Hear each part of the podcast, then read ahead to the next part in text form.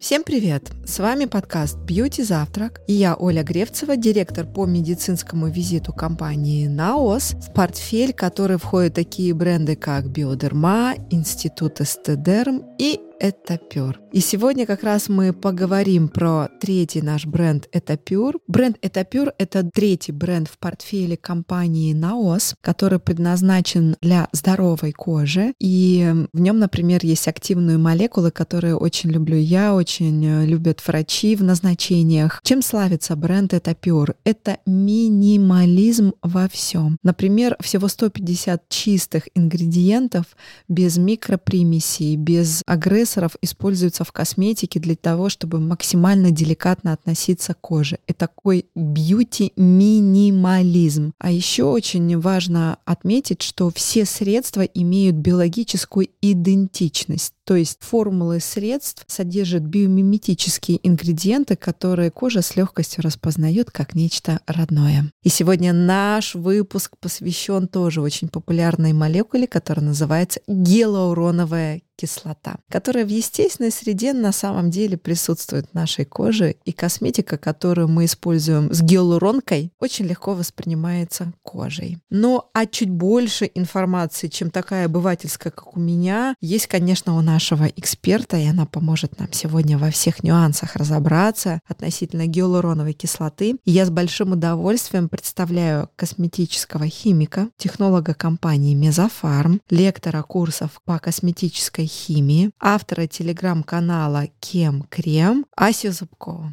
Ася, привет. Здравствуйте. Ну что, что можно рассказать еще про гиалуроновую кислоту? Мне кажется, все и все и очень многое о ней знают. Да, действительно, мне кажется, это самая такая популярная молекула в том плане, что она встречается везде, и если к каким-то другим активам нужна определенная подготовка, понимание, как с чем сочетать, то гиалуроновая кислота, она вот универсальна максимально, и я думаю, любой человек, который хоть раз покупал какое-то косметическое средство, 100% находил ее в своем составе. И если говорить о том, вообще как появилась гиалуроновая кислота, как мы ее начали использовать, то здесь интересный факт в том, что изначально вообще, как и всегда, ну, мы ничего не придумываем сами, мы все подсматриваем у природы, у животных и так далее. И изначально гиалуроновая кислота была выделена из бычьего глаза, и потом начали исследовать ее свойства и поняли, что она супер увлажняющая, она классная, она в нашем организме тоже есть. И она у нас есть в неклеточном матриксе, в нервных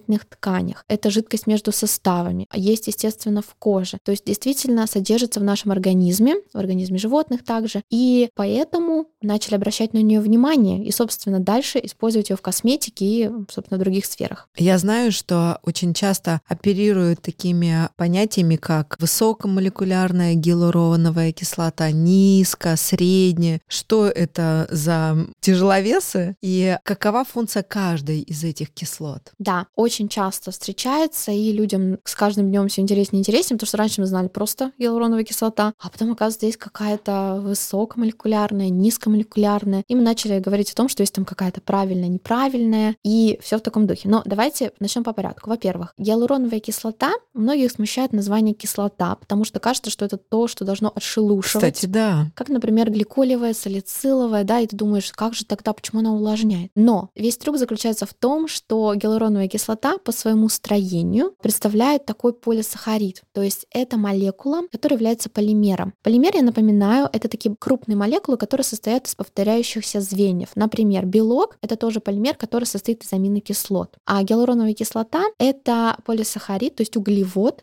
который состоит из повторяющих э, звеньев, ну, условно, глюкозы, то есть других моносахаридов. И суть гиалуроновой кислоты в том, что, опять-таки, наслаивая вот эти вот бусинки моносахаридов, мы можем получать полимеры разной длины. То есть, если мы возьмем моносахаридов немножко, мы получим низкомолекулярную гиалуроновую кислоту, потому что у нас будет небольшое количество этих кусочков, которые будет давать короткий полимер, и он весить будет не очень много. Соответственно, она будет низкомолекулярная. Это что значит? Это она сможет проникать тогда в да, кожу, да? да? Не на поверхности работать. Да, абсолютно так. Вот сейчас я чуть подробнее расскажу. Дальше, если у нас чуть больше этих э, звеньев, да, цепочки, мы получаем более длинный полимер. Естественно, если это длинный полимер, то вот представьте там условно поезд и вагончики, да, то есть можем сделать э, условно 20 вагончиков, а можем сделать 20 тысяч вагончиков. Естественно, длина и, собственно, размер и вес будет разный. Соответственно, низкомолекулярная — это та кислота, которая меньше весит, и она лучше проходит. Средняя и высокомолекулярная, они весят больше, они проходят хуже, остаются на поверхности. Но это не значит, что это плохо. Потому что в какой-то момент, когда эта информация всплыла, все начали все срочно, так, только маленькую, нам большую вообще не надо, все, убираем. Но на самом деле здесь э, важно отметить, что действительно гиалуроновая кислота содержится в нашей коже, особенно в нашей дерме. Но в эпидермисе она, кстати, тоже есть. В эпидермисе гиалуроновая кислота синтезируется кератиноцитами, в дерме она синтезируется фибропластами. Но до дермы просто так мы не, не можем, да. То есть мы все равно, даже если гиалуроновая кислота проходит, она работает в эпидермисе. То есть мы можем либо оставить гиалуроновую кислоту на поверхности кожи, либо пройти чуть глубже в эпидермис. Но в дерму нет. Для дермы у нас есть другие компоненты, которые туда проникают, но гиалуроновая кислота, ее основной рабочий диапазон — это эпидермис. Но, опять же, возвращаясь к высокомолекулярной гиалуроновой кислоте, она нам очень нужна на поверхности кожи. Что она делает? Она является таким натуральным барьером, связывает воду именно на поверхности кожи, потому что мы косметику наносим на поверхность кожи, и нам важно обеспечить как раз-таки небольшую окклюзию, чтобы компоненты дальше смогли спокойно проникнуть, чтобы вода удерживалась и кожа была приятная, увлажненная на ощупь. И это все делает высокомолекулярная гиалуроновая кислота. И вот это вот чувство увлажненности, когда вы нанесли средство и кожа такая мягкая, напитанная, это обеспечивается компонентами на поверхности, потому что, ну, чтобы компоненты дошли до даже эпидермиса и сразу вам дали такой эффект, этого так быстро не случится.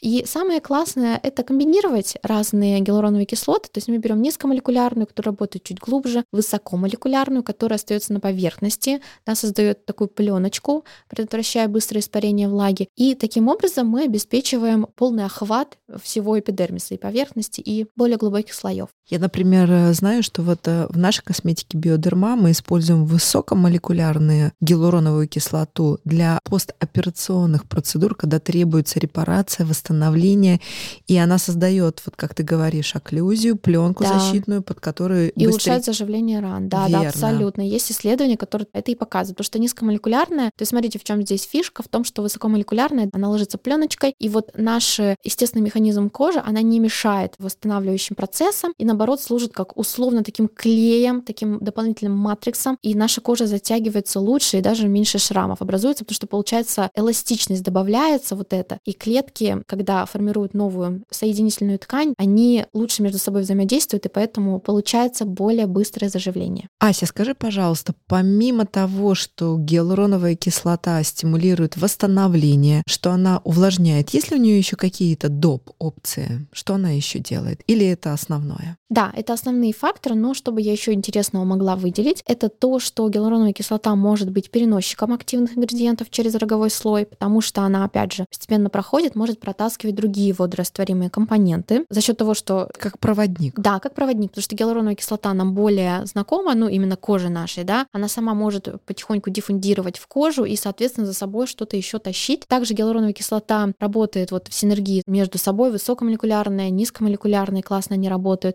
Гиалуроновая кислота борется со свободными радикалами в коже. Ну, наверное, это вот основное. Она может давать и такое противовоспалительное действие, но понятно, что это уже такие дополнительные функции. Основное это, конечно, удержание влаги, потому что, я думаю, многие слышали эту информацию, что гиалуроновая кислота удерживает вообще какое-то громадное количество влаги, намного больше, чем другие компоненты. Чем свой вес. Да, даже. чем свой вес, да, абсолютно так. И поэтому она так популярна, ее всегда все вот так вот выделяют, что смотрите, какая гиалуроновая кислота, она как муравей, который тоже, да, факт, что муравей поднимает больше своего веса. Ну, собственно, почему? Потому что гиалуроновая кислота, опять же, это полимер. У полимера очень много спиртовых групп OH, и она связывает с водородными связями с водой, кожи, и поэтому она вот по факту и удерживает. У нее нет никаких лапок, да, это все связи химические, которые помогают нам, собственно, притягивать воду, и вот мы говорим, что это удерживает влагу. Но для меня по логике очень объяснимо, что гиалуроновую кислоту можно встретить в сыворотке там высокой концентрации, масках, три вида молекулярной кислоты. А вот э, в средствах для очищения кожи нужна ли гиалуроновая кислота? Есть ли в этом необходимость? В целом ее можно добавить, но понятно, что она лучше всего работает, если вы оставляете ее надолго, то есть чтобы создать вот этот вот барьер. Но с другой стороны, если мы добавляем ее в увлажняющие средства, даже в очищающие, она может предотвращать сухость от ПАВ, да, то есть я бы не сказала, что она совсем бесполезная, но понятно, что эффект немножко у нее будет другой, да, то есть когда мы добавляем активные молекулы в очищающие средства, у нас, естественно, нет цели, чтобы они там остались, прошли куда-то в эпидермис, они обычно смягчают более агрессивные очищающие компоненты, и частично они высаживаются на коже, то есть просто получается, что мы условно разбавляем, да, эту как бы концентрацию, потому что, то есть молекула частично смывается, чуть-чуть какое-то небольшое количество остается. Хорошо. Есть ли какие-то противопоказания к использованию гиалуроновой кислоты? Потому что понятно, что показаний очень много, да, это обезвоженная кожа и кожа, которой требуется восстановление. А вот кому не рекомендуется? Ну, как химик, я бы сказала, что как косметический химик, я бы сказала, что этот компонент универсален. И я лично не нашла каких-то заметок, исследований, чтобы там было отражено, кому именно не рекомендуется этот компонент. Я бы сказала так, что, в принципе, он сейчас добавляется везде, но концентрации гиалуроновой кислоты обычно небольшие. Ее достаточно небольшой концентрации. То есть, если вы, допустим, видите гиалуроновую кислоту в каком-то креме, она будет там как синергист, то есть компонент, который просто добавляется. Можно, если вам не достает увлажнения, кожа обезвоженная, тогда я рекомендую отдельные сыворотки с гиалуроновой кислотой, чтобы вот прочувствовать этот эффект увлажнения кожи, особенно, да, если кожа обезвоженная. Но так, чтобы были какие-то сильные противопоказания, если у вас нет чувствительности, и вообще я встречала, что на гиалуроновую кислоту очень мало каких-то раздражений, каких-то негативных реакций, поэтому мне кажется, это вот действительно тот компонент, который просто нужен всем, потому что он действительно настолько естественен, что никаких проблем быть не должно. Ася, вот еще всех очень интересует, откуда же мы получаем гиалуроновую кислоту с учетом того, что сам организм, он ее синтезирует. Да, и здесь э, очень такая большая история гиалуроновой кислоты, потому что изначально, как я уже говорила, ее обнаружили в животных и начали, собственно, изучать, где она у человека находится, где она у животных.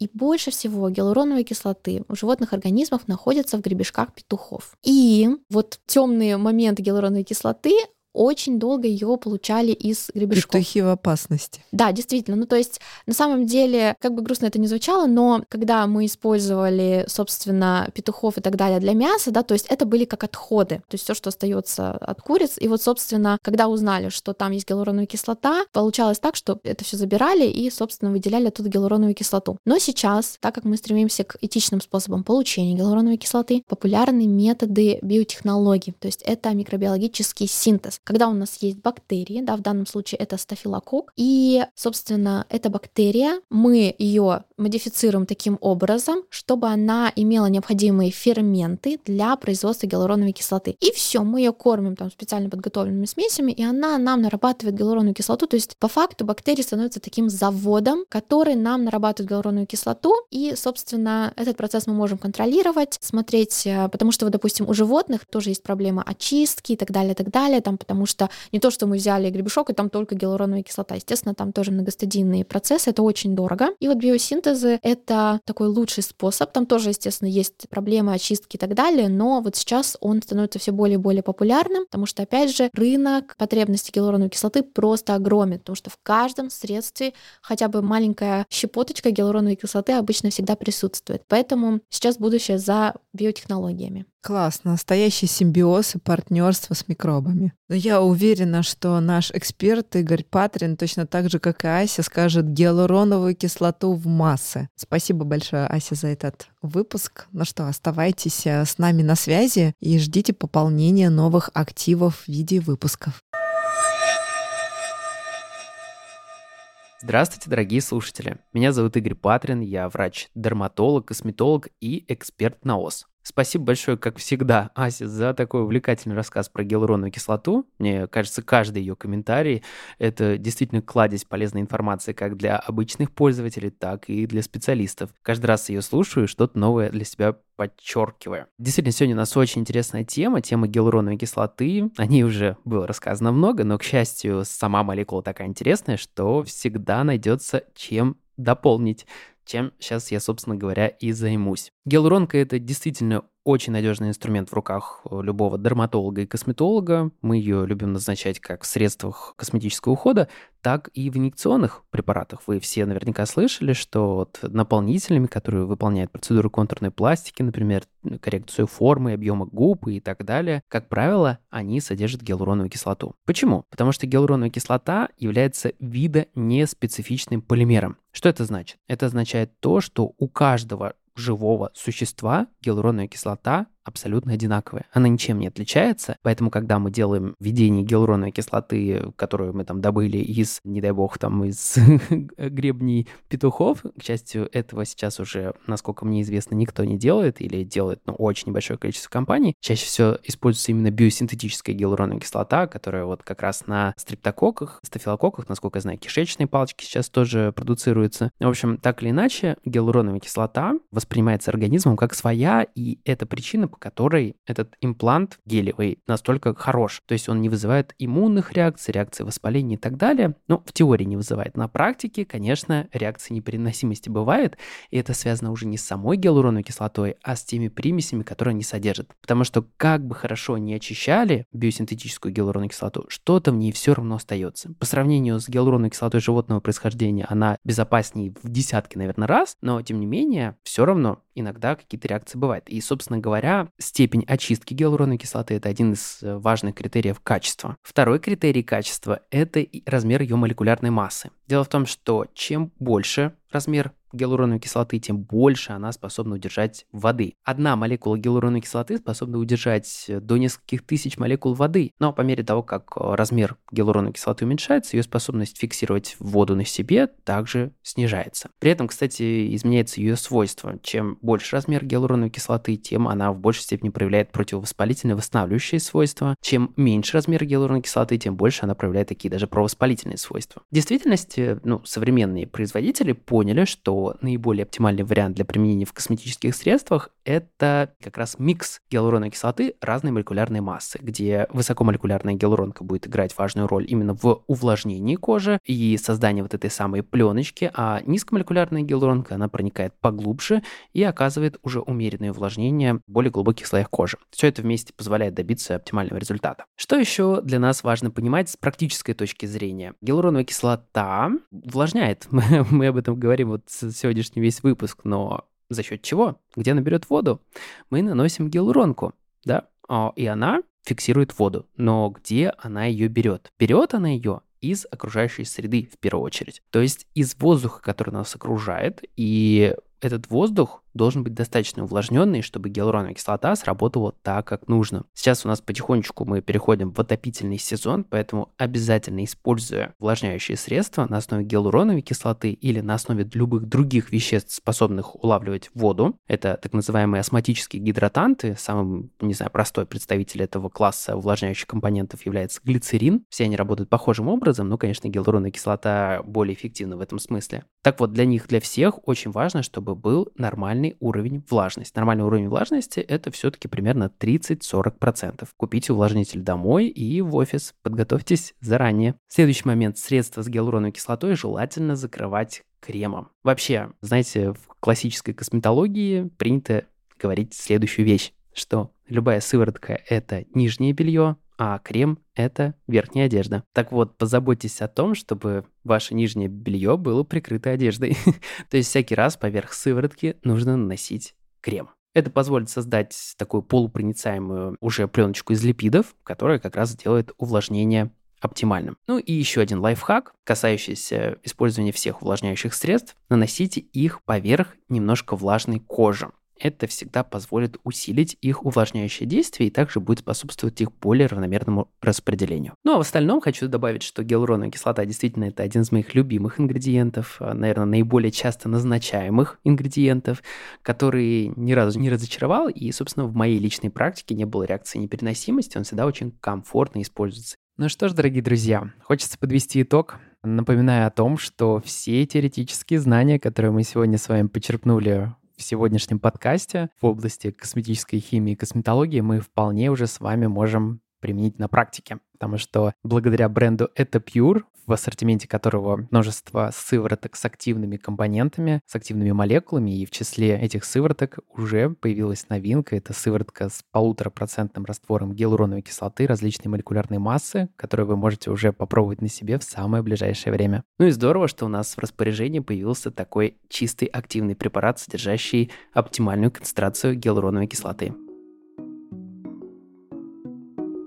Подписывайтесь на подкаст «Бьюти Завтрак» в любом приложении, где вы слушаете подкаст. Ставьте лайки, если вы слушаете нас на Яндекс Музыке. А еще оставляйте комментарии в приложении Apple Podcast. Мы внимательно следим за ними и стараемся сделать подкаст еще лучше для вас.